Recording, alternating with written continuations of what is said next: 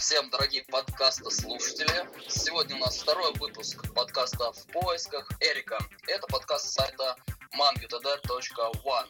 Меня зовут Сергей Леонов. Сегодня я замещаю нашего постоянного ведущего Мирдана. И разговаривать мы будем, разумеется, с Димой, с нашим постоянным гостем. Привет, Дима. Привет, Сергей. Да, меня зовут Дима Шолгин. Мирдан у нас немножко приболел, поэтому мы сегодня с тобой будем за себя и за того парня отчитываться перед нашей публикой. Ну и э, скажи, собственно, как, какие у нас сегодня инфоповоды для нашей беседы? Разумеется, главный инфоповод это провал с Уотфордом. Будем разбираться, что же произошло. Э, поговорим о героях, антигероях этого матча. Э, разумеется, обсудим какие-то ближайшие перспективы. Я думаю, что план заключается в этом. Да, мой, мой, к тебе, мой к тебе вопрос. Что это было? Ну, я сразу, в общем, на берегу призываю, да, ну, то есть, да, мы обосрались, но призываю не унывать по этому поводу.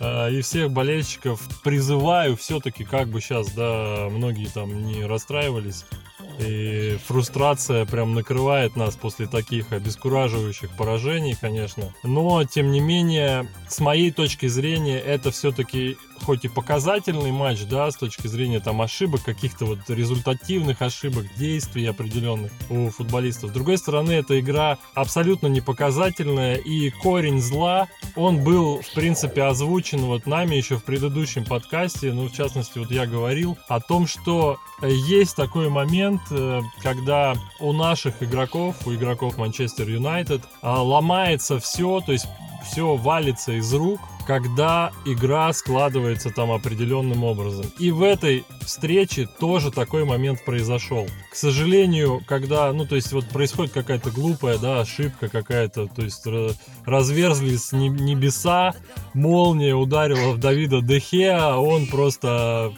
впал в режим берсерка, да, и выронил этот, ну, то есть пропустил просто нелепейший гол, и, все. Него,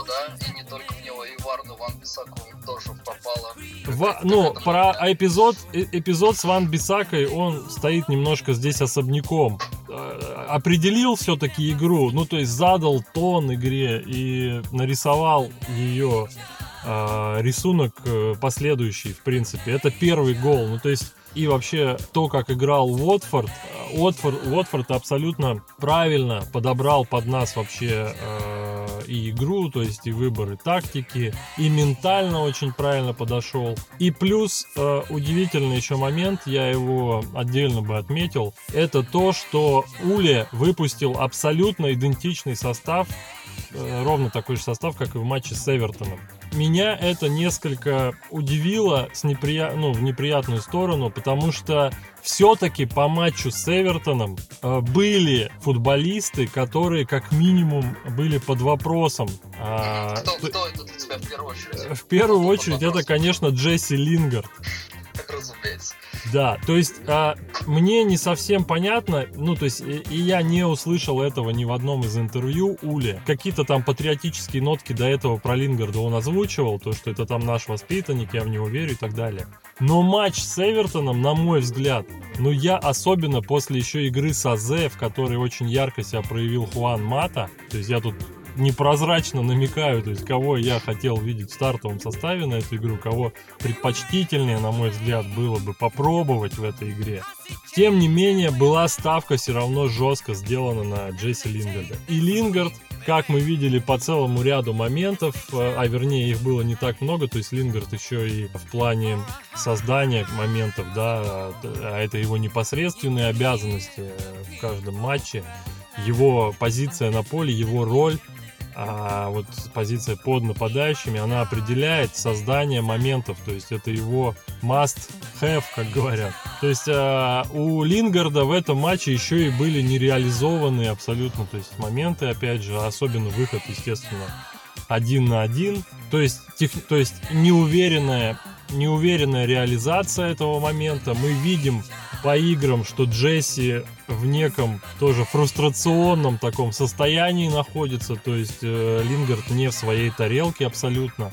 И тем не менее его ставят в состав, потом его меняют. В общем, выглядит это все немножко по-детски, опять же, немножко непрофессионально. А, ну и, естественно, вот проигрывая 0-1, Манчестер, а, во-первых, не нашел свой темп, то есть найти, вот включиться и играть на привычных скоростях у команды абсолютно не получилось в этом матче.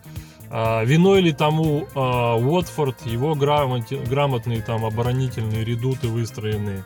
Виной ли тому действия, слова и там подсказки, тактика тренерского штаба? Или виной тому игроки, которые просто расстроились и решили не включать э, максимальной скорости, либо это физподготовка, я не могу сказать. Но мы увидели то, что мы увидели, и это, конечно, перечеркивает многое из того, что мы говорили про Ули. Ну, то есть такие поражения, прежде всего, бьют по самой команде, по их э, э, уверенности в себе, и, конечно, это все повлияет и на дальнейшие матчи. То есть сейчас с горящими задницами мы побежим отыгрываться за все э, с Ньюкаслом, но это тоже может сыграть с нами злую шутку. Ньюкасл это еще более колючая команда, чем Уотфорд, и она вообще может нас э, встретить, знаешь, с распростертыми объятиями. Да, э, то есть это все на, на нас очень негативно. Ну, то есть поражения, они вот тем в долгую, да, когда ты играешь в чемпионат, они вот тем и э, печальны, что они, в общем-то, не влияют никак на физическое твое состояние, там, ты те же 90 минут отбегал и так далее. Но морально они команду топят, особенно поражение, естественно, от худшей команды премьер-лиги. Ну, это, это, естественно, это громкий, ну, то есть не громкий даже, это как сказать, ну, это Пауле надули очень серьезный меч заносит. Это давление дополнительно, да, давай скажем так, да. которое вот спало только так давно после удачных наших матчей с топами. И, то есть, эта туча, она снова начала сгущаться, да? Безусловно, то есть туча, туча сгустилась уже, и до этого а, пошли проблески. Ну, то есть, знаешь, э эмоции, эмоции от поражений после громких побед, их еще больше. Да, то, согласен. То есть, да, когда, э, если бы мы так весь сезон, знаешь, играли и не, не, не высовывали голову из дерьма, то это я бы еще, ну, я бы это понял. А когда мы выигрываем Тоттенхэм э, и Манчестер Сити, причем делаем это уверенно и даже с каким-то запасом определенным, ну, мне так казалось, по крайней мере. А потом мы не можем обыграть Уотфорд, это, ну, это вопросы все-таки я бы тут прежде всего к игрокам поставил. То есть я не думаю, что с той тактикой и той игрой, которую сейчас ставит Уля, мы не могли бы там поставить вопросы серьезные Уотфорду и не могли бы там забить и так далее. Все-таки а я тут вижу, что просто игроки немножко, ну знаешь, решили эту игру как-то на классе. То есть, ну, то есть вот это опять же очень подростковый какой-то подход. А, вообще, то есть самоопределение игроков, наших футболистов, да, Манчестер Юнайтед, оно у меня вызывает большие вопросы. То есть это какая-то абсолютно тинейджерская такая э, самоустановка, вот, ну, я вот смотрю на них, на того же Марсиаля, который вот вроде бы он и включается, но он как будто бы не хочет. То есть, вот, знаешь, такое ощущение, что с Манчестер Сити и Тоттенхэмом им играть интересно, а с Уотфордом они как-то не находят в себе ресурсы, да, мотивацию. В таких случаях, знаешь, ну, как вот сейчас в наше время там корпорациях э, людей увольняют именно, ну то есть увольняют исполнителей, которые действуют э, по той же стратегии, по принятой тактике, но когда у них нет мотивации, виноваты они. Ну то есть никто не, то есть я даже, ну Уле, э, по Уле, и, да, да, да, то есть ответственность лежит э, в данном случае, на мой взгляд, в большей степени на игроках. Уле, э, по Уле я уже сказал, что он делает в каких-то позициях ключевых ставку не на тех ребят, возможно. Но опять же, э, возвращаясь к игре, ну, нету у нас альтернативного другого, да, такого уровня человека на правой бровке, И Ван Бисака, я считаю, конечно, этот матч, ну, если не провалил, то точно сыграл не на том уровне, на котором он играл вот эти все предыдущие игры. То есть очень сильно снизил планку. Очень эмоциональный был момент с пенальти, то есть эм, парень где-то уве- уверовал в собственные возможности, в свою скорость, в свою непогрешимость и в своей штрафной полетел в такой подкат, ну, конечно, это... То есть, когда ты в таких моментах отобрал мяч и сыграл в мяч вообще, в принципе, ты король, ты чемпион. Конечно, красавчик. И ровно такую же порцию говна ты должен получить, если ты э, в таких моментах... Облажался. Да, облажался. Ну, я хочу добавить про Ван Бисаку. То есть у него вообще вся манера игры, она строится на такой, сейчас будет баскетбольный термин, э, трэп дефенс, да, защита-ловушка. То есть он, э, в принципе, сначала как бы заманивает соперника в свою зону, дает ему понять, что он его обошел, а Мгм. потом, откуда ни возьмись, появляется вот эта его паучья нога, да, которая достает мяч, и соперник лежит где-то там лицом в траве. То есть, ну, это его стиль.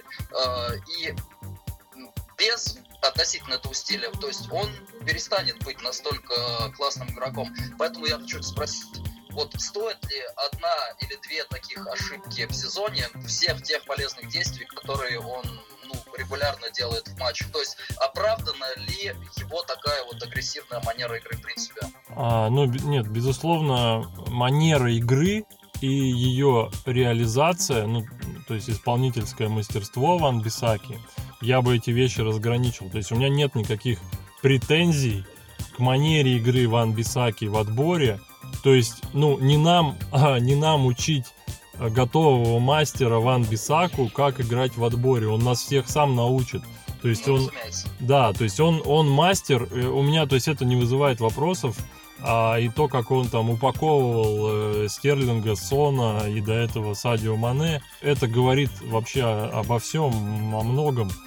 Тем не менее, если, ну тут, тут опять мы говорим, если Ван Бисака будет дальше периодически так же ложать, как в матче с Уотфордом, это, а, во-первых, самого Ван Бисаку для себя самого сделает не таким классным защитником. Ну, то есть он, он просто веру в себя немножко потеряет. Он начнет э, сипятить ножками перед соперниками, бояться где-то лишний раз сунуть.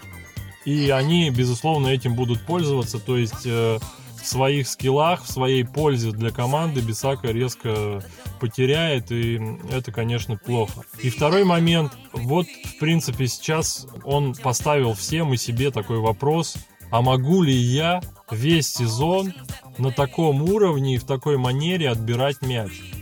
Собственно, если дальше а, будут периодически такие ошибки, которые будут стоить нам, э, ну, там, очков, безусловно, то, конечно, э, встанет под вопросом и вообще э, стартовая позиция Ван Бисаки. То есть нужно будет, безусловно, искать ему конкурента. То есть, э, ну и вообще, вообще на любую позицию в таком клубе, конечно, должен быть второй человек, который тебя всегда держит в тонусе и подстегивает. Особенно это касается крайних э, защитников. Мгм. Вот у нас сейчас есть э, Диего Далот. Как ты считаешь, это достойный конкурент для Ван Бисаки вообще?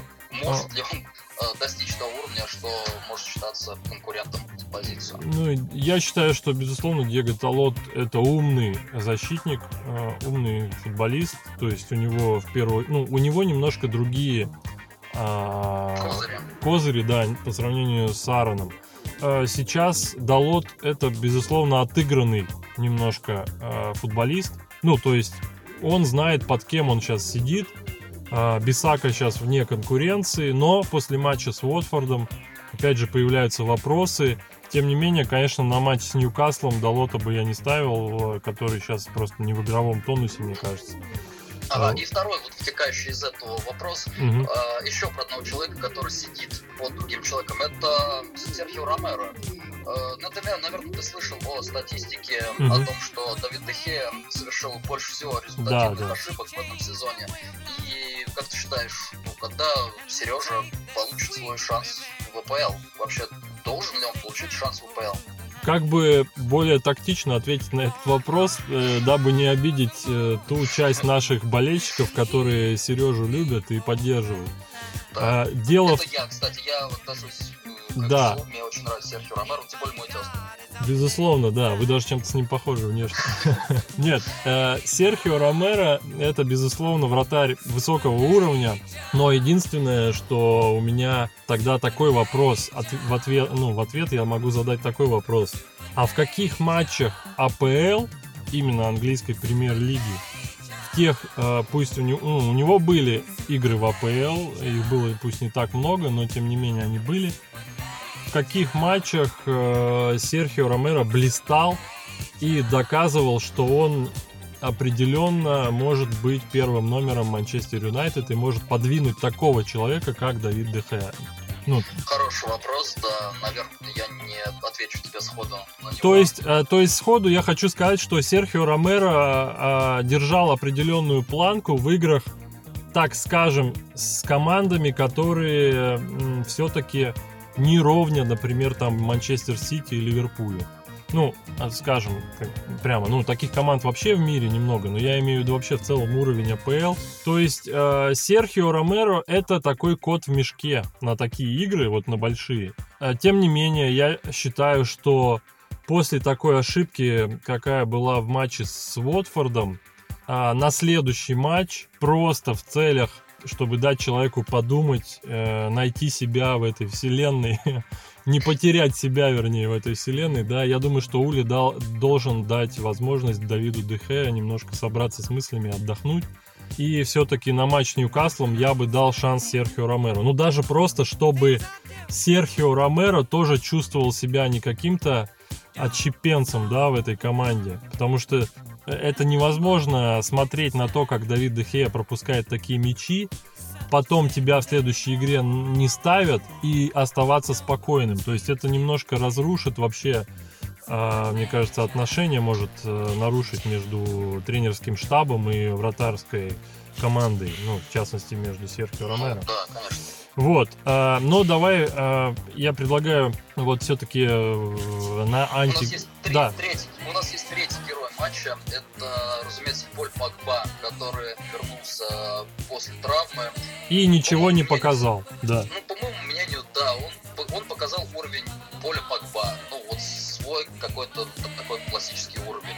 То есть он вышел, отдал несколько передач, которые умеет делать не только он, Мгм. наверное, в мире. Ну, ему еще, может быть, несколько полузащитников. Ну, то есть он показал то, что, в принципе, он может делать всегда. То есть ничего нового. То есть те вещи, которые он делает и так с легкостью, а каких-то какой-то экстра отдачи от него, конечно, мы не увидели, откровенно говоря. А, Что по, по- да, по полю Погба у меня мнение довольно жесткое. Я тут, тут вообще никак, никакой жалости у меня а, даже человек, который вышел там после долгой травмы, у него был очень долгий период реабилитации. А, дело не в этом. То есть ему, безусловно, нужно время какое-то, да. А, дело в том, что сейчас статус поля Погба то есть, на самом деле, у Погба много проблем сейчас, которые может решить только он. В первую очередь я говорю о статусе э, игрока. То есть сейчас э, к полю Погба про- плотно прилепился статус поля ходьба. То есть а, проблемы Погба это его личные проблемы, и их ни Ули Гули, Гуннер Сульшер, ни э, Глейзеры, ни- ну, никто не решит, кроме него.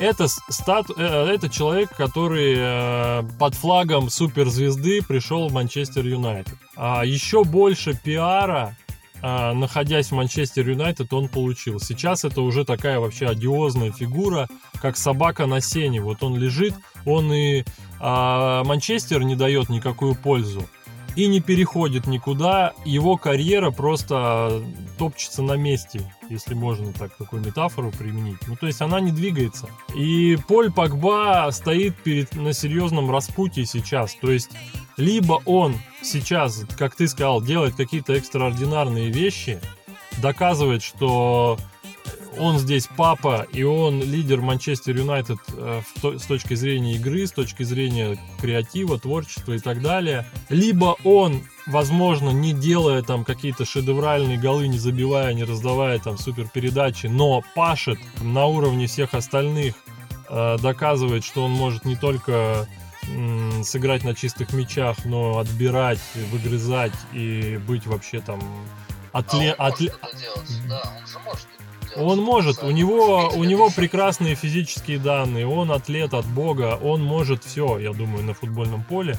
Он может и головой играть, и бороться, и английский чемпионат это вполне ему по зубам. И он это доказывал на самом деле в ряде матчей. Были такие эпизоды, когда поле Погба действительно общественность разозлила, и он там а, закручивал гайки. Но это, безусловно, не матч с Уотфордом и не то состояние, в котором он пребывает сейчас. То есть э, в Багдаде все спокойно у поля Погба, да, но на самом, на самом деле ничего подобного, ни, никакого спокойствия сейчас у Погба нет. Погба на распутье своей карьеры, и у него та, та самая точка бифуркации, когда его карьера либо вообще станет дном и покатится вниз, либо он действительно как чемпион мира и как человек, который ну, действительно звезда мирового футбола, один из лучших в мире, как называет его Уля, либо он такой, то есть ему нужно доказывать. Мы ж... либо, либо Балателли, либо Пирло, да? Да, да, то есть мы все ждем от него доказательств. Погба, кто ты? Ты, ты кто в этой жизни? Ты а, человек, который получает огромные деньги и которого, которого душат и не дают ему перейти туда, куда он хочет. Ну, то есть это, это уже вот, знаешь, э, была такая уже схожая схема с Неймаром, а, если ты помнишь. Вот есть какие-то аналогии в этих историях. Неймар тоже там долго на кого-то ссылался, все что-то ему мешали, но, но его поставили в такие условия, что ему либо играть, либо он становится просто днарем каким-то. Ну, то есть э, сейчас он заиграл, и он потащил, потащил ПСЖ, и ПСЖ сейчас в полном порядке.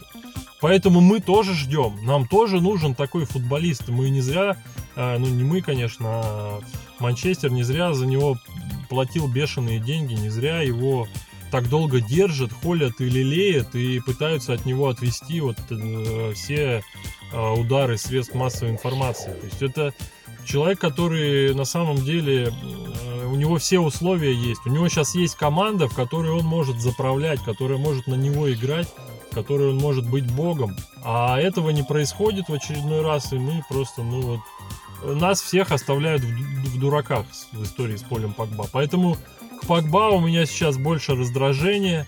Я жду от Погба действий результативных, чтобы он решал матчи, он это может просто делать. действий хотя бы, да? Да. С, с малого, просто да. действий. И тут, я думаю, больше не стоит растекаться мыслью по древу. Вот Погба, uh-huh. мы ждем от Погба фут, игры в футбол, вот и все.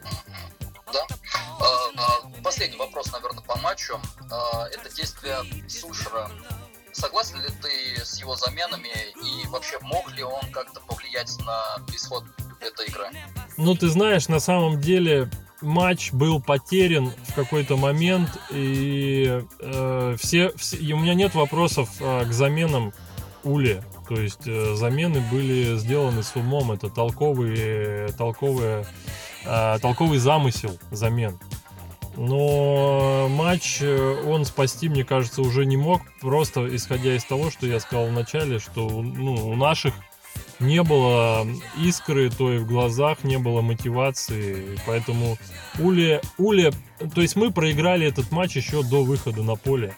И Ули, возможно, в перерыве а, какие-то слова там не подобрал, потому что после перерыва какая-то активность от нас исходила, но она была не ключевой, то есть там не было создано стопроцентных таких моментов. Ну, то есть я, по крайней мере, не припоминаю, там были какие-то подходы, ну вот чтобы во втором... Ну, во... У Гринвуда был момент уже после замен, да. Да, да, но у Гринвуда всегда есть моменты, это, безусловно, человек, который без моментов и без вот таких ярких эпизодов пока не уходит с поля.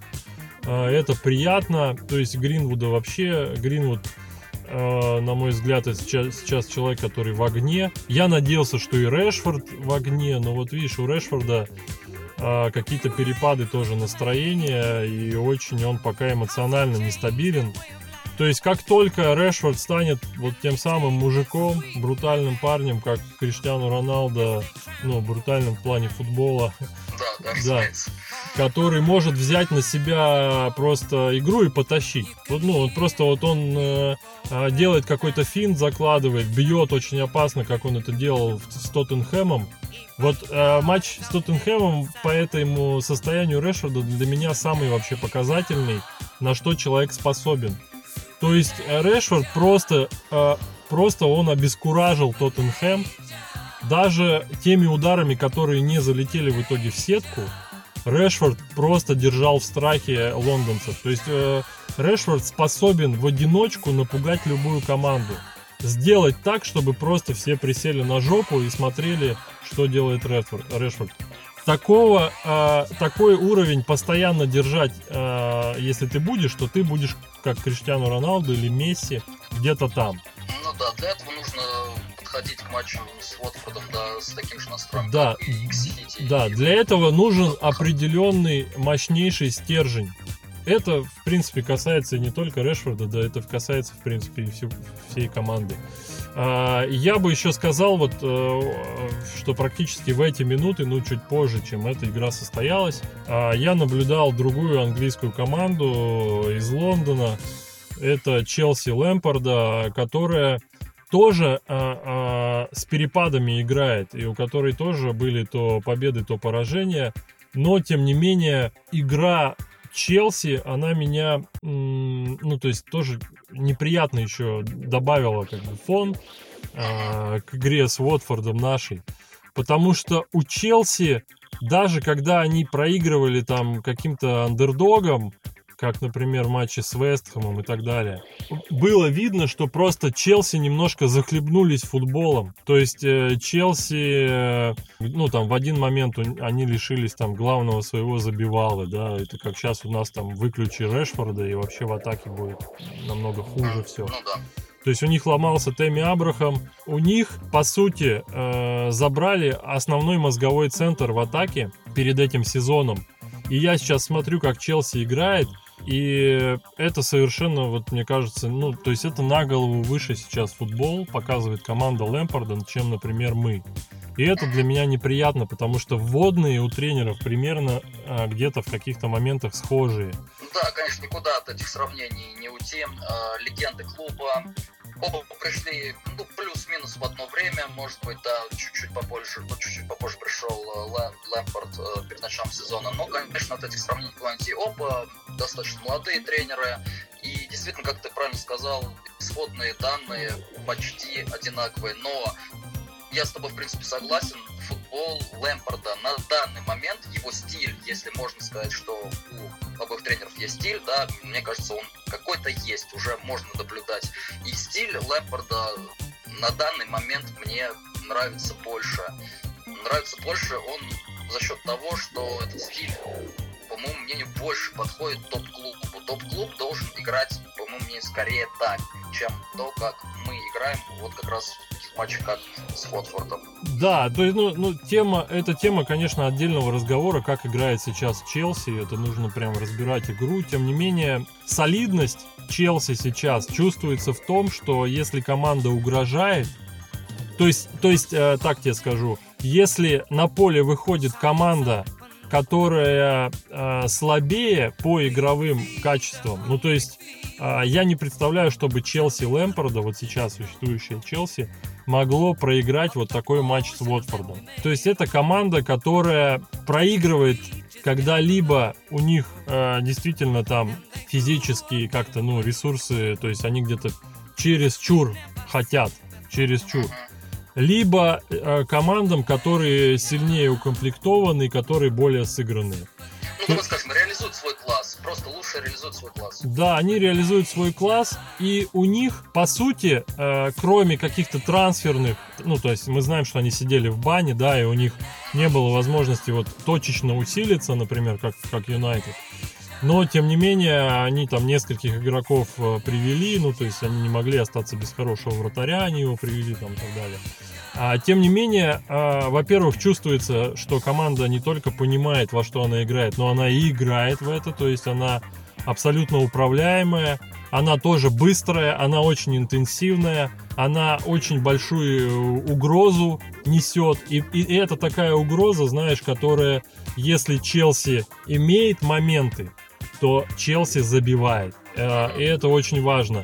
И а, это все придает уверенности. Плюс Лэмпорт привел игроков, а, не просто кого-то купил там за много миллионов, а он привел вообще никому неизвестных доселе игроков, ну то есть только тех, кто чемпионшип там смотрит и так далее. Ну и все эти игроки не просто в обойме, а они определяют во многом игру Челси сейчас. То есть, э, ну я трех футболистов вот сходу бы назвал, там меня очень впечатлил по игре против Жозе Мауриньо Фикайо Тамори, э, э, левый, по-моему, защитник, да, Челси. А, это просто, это вот человек, который сейчас очень золотую середину такую занимает. Ну, нам, я думаю, все равно всем интересно, нам еще с Челси, тем более, играть ответный матч. Э, и мы уже два раза Челси обыграли. И тем не менее, вот даже после таких поражений, после неудач, Челси находит в себе силы и э, там бьет серьезных, серьезных соперников. Вот Фикаю Тамори это человек, который и в обороне прекрасно действует, и впереди тоже очень остро э, подключается и здорово взаимодействует с Виллианом, в частности. Ну, там, кто играет слева. И, например, Маунт, те же, тот же Тэмми Абрахам, тоже игроки молодые. Поэтому сейчас Лэмпорт по сравнению с Ули находится в более выгодном положении. То есть э, его Челси как-то больше угрозы и больше солидности внушает. Э, и кажется, что нам с таким Челси в четверку будет очень сложно попасть. Догнать, во-первых, еще нужно, еще много матчей сыграть. Но есть еще и другие команды. Есть тот же Шеффилд Юнайтед, который а, тоже ниже определенной планки не опускается. Поэтому очень а, непростая у нас задача. Boxing. Задача, да. да, boxing. Плюс а, Тоттенхэм теперь нельзя сбрасывать со счетов, потому что Моуринью потихоньку все-таки будет догонять. Я думаю, что большую шестерку да, и да. закрепится там, и то есть уже нельзя сбрасывать и Тоттенхэм со счетов. Мауриньо это тот человек, который сейчас с Тоттенхэмом будет брать очки со всеми командами, а, то есть побеждать, я так думаю, все команды, которые, которые должен Тоттенхэм побеждать. У Мауриньо будут проблемы с теми, кто тактически и по составу более, ну так скажем, либо сопоставим, либо больше, чем Тоттенхэм. И, ну и последний, наверное, вопрос. Э, как ты знаешь, открылось трансферное окно зимнее разумеется, хотел бы спросить, кто, кто же эти люди, которые придут вот прямо сейчас зимой и немножко нам наладить ситуацию вот в плане как раз таких команд, как Уотфорд, как Кристал э, Пэлас э, и всех прочих команд, с, которым, с которыми у нас куча проблем. Да. Какие-то люди на примете, которых, которых ты бы хотел видеть в нашем клубе? Значит, здесь нужно из идеологии исходить. То есть, э, что мы хотим. А, и вот, вот от... если, если хочешь мою, мое мнение по идеологии, то я хочу, чтобы мы обыгрывали Уотфорд, чтобы мы обыгрывали Кристал Пэлас. Вот, вот такая идеология. Вот на самом деле ты вроде бы банальную вещь сказал, но она абсолютно правильная. А, и здесь все упирается в характер. То есть э, во все времена в великих командах э, были такие, ну то есть те команды, которые не просто раз и стали великими, а которые долго и планомерно становились великими. Во всех этих командах были люди, а, которые ментально не давали облажаться своим напарникам, ну, то есть своим компаньонам. Нам сейчас, то есть сейчас ходят разговоры вокруг Мэдисона, Халланда, а, вокруг, в принципе, тоже молодых, ну или таких а, ребят, которые не выступали за большие клубы, так ну, скажем. Грилиш, например, да? Да, или тот же Грилиш. А, это все прекрасные футболисты. Они свою марку уже заявили на мировой арене. А, за ними следят многие большие клубы. Тем не менее, нужно исходить из характера э, этих футболистов. То есть нельзя брать условно а, какую-то молодую звездочку, например, вроде Марсиаля, и считать, что именно за счет игровых каких-то скиллов этот человек раз, нас сейчас раз и усилит. Я считаю, что нужно искать лидеров. И, возможно, даже нужно брать опытных игроков, То есть, ну, у меня вообще жесткое мнение. Я бы сейчас вот в зимнее трансферное окно просто бы взял и расстался с такими людьми, как Лингард, э, Пакба и Марсиаль. Ну, то есть, вот я тебе прям вот серьезно говорю. То есть, и на эти деньги э, нашел бы людей, которые, ну, то есть, скорее всего, там таких англичан там и э, с британских островов ребят, как Грилиш и Мэдисон, наверное, да, их нужно брать. Но э, нужно еще смотреть, способен ли этот человек, как в свое время, там, не знаю, Рой Кин, как э, у Баварии там такой человек, как Эффенберг был там в свое время, у Барселоны был Карлес Пуйоль и так далее.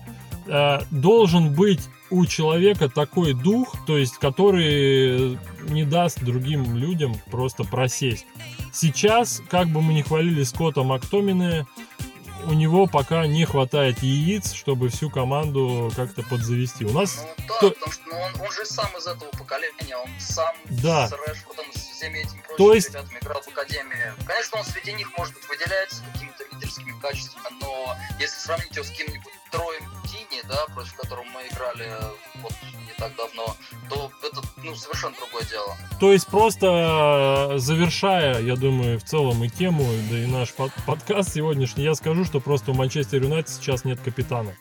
У нас нет да. капитана, да. Магуайр э, это человек новый в Манчестере, он сам еще пока очухивается и на ощупь действует. А Дехеа это человек, который просто эмоционально не готов быть капитаном. У него психологически какие-то есть периодически проблемы. Ну а в остальном мне больше некого назвать, а остальные все молодые, и сегодня они могут капитанскую повязку звать, взять, а завтра она их придавит, и просто они не выдержат давления. Поэтому у нас нет капитана, нам нужно искать капитана. И у нас нет седьмого номера, что тоже, мне кажется, как, какое-то какое значение имеет. То есть нет ни капитана, ни седьмого номера, нет какой-то фигуры вот этой, которая должна вот это все давление лишнее забирать. Этого человека нас Безусловно. Нет. Да, то есть у нас нет э, прекрасных стандартов, по сути, что может дать семерка, да, и мы все Бекса вспоминаем. А, и у нас нету лидера в центре, ну или в центре обороны, или в, вообще в центральной оси, человека, который возьмет за шкварник всех и не даст обосраться, как в матче с Уотфордом. Вот и все. Что ж, на этих прекрасных словах э, будем потихонечку прощаться. Э, спасибо всем, кто дослушал наш подкаст. Мы обязательно будем выходить чаще, будем э, выходить после матчей. И тебе, Сергей, большое спасибо, да. А, на этой... Спасибо, беседу было очень, как всегда, интересно содержать на очень много замечательных мыслей. На этой воодушевляющей ноте, да, будем ждать матча с Ньюкаслом домашнего. И надеюсь, что там мы обязательно выиграем и дадим повод для энтузиазма и оптимизма. Спасибо всем, пока. Всем пока, болейте за Юнайтед.